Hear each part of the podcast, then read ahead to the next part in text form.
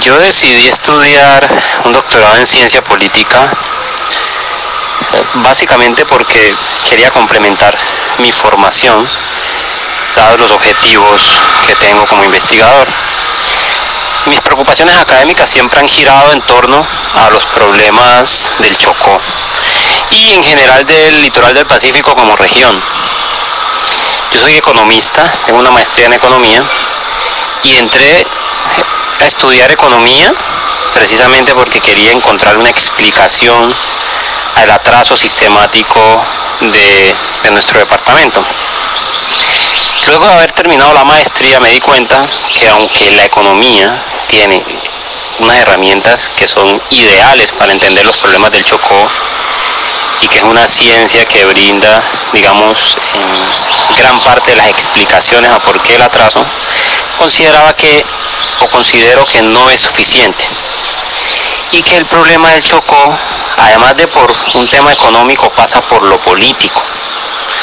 Entonces, básicamente yo organizo, digamos, entre las consecuencias, desempleo, pobreza, informalidad, em, entre otras, como cuestiones económicas, muy consecuencias, y en lo político creo que están las causas, a pesar de que pues eso puede ser eso puede ser bivariado, digamos, puede ser, puede ser en, el, la causalidad en el sentido contrario, pero, pero yo tengo esa hipótesis.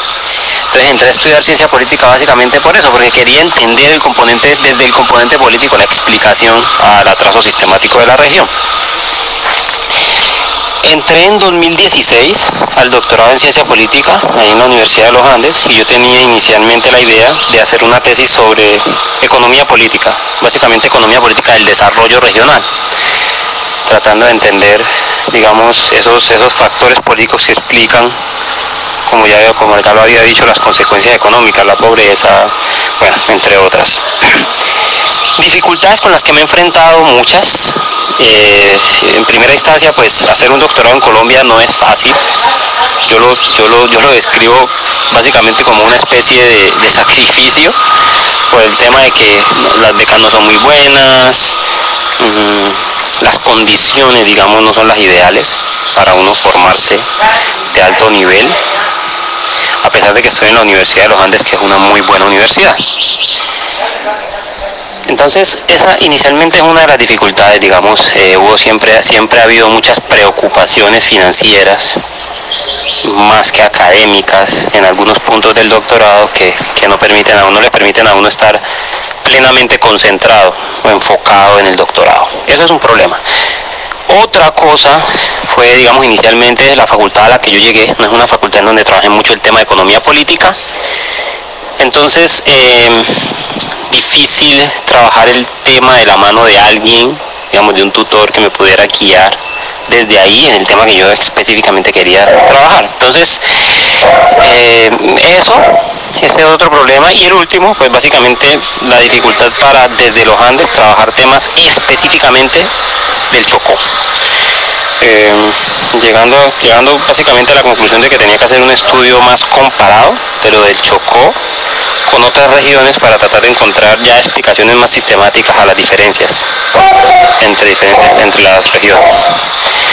Esos son como los problemas que he enfrentado, de resto pues me he sentido muy muy bien en la, en la en el doctorado.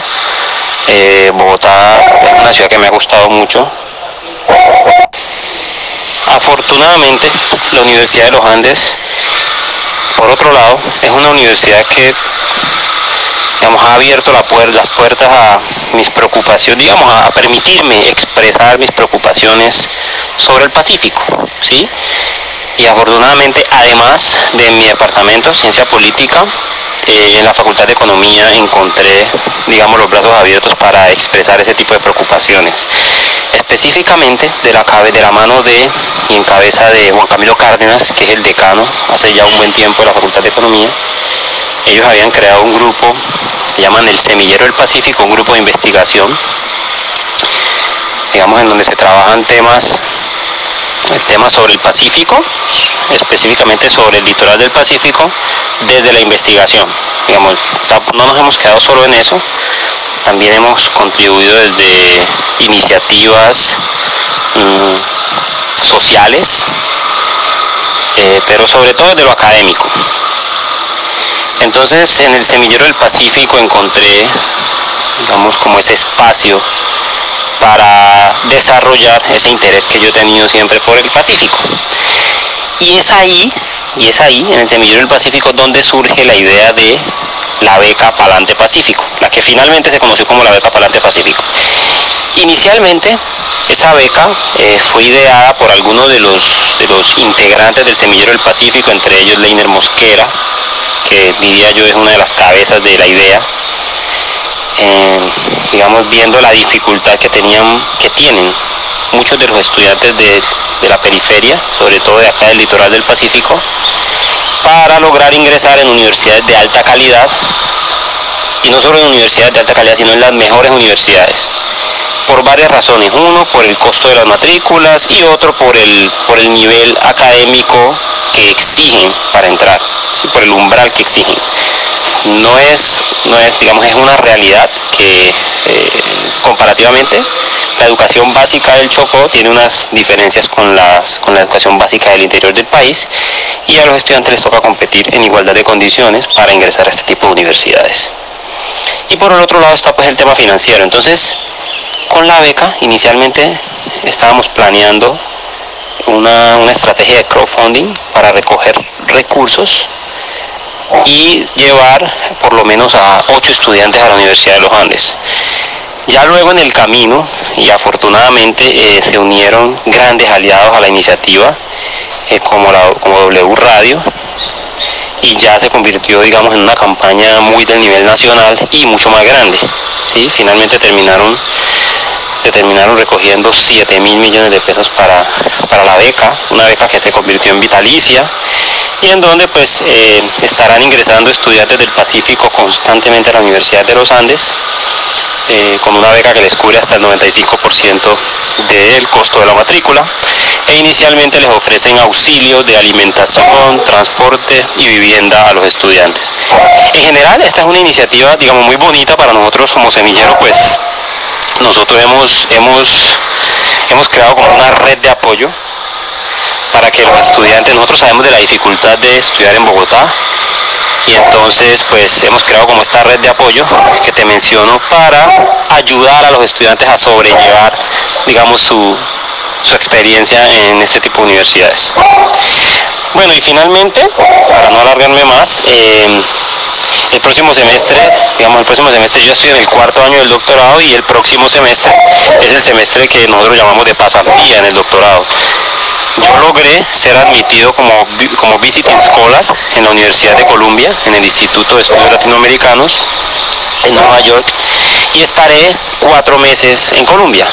¿Cuál es la idea mía al allá? Pues allá hay muchos de los más prestigiosos profesores del mundo en el área que yo trabajo. Yo trabajo temas de clientelismo y corrupción y sobre eso es mi tesis de doctorado.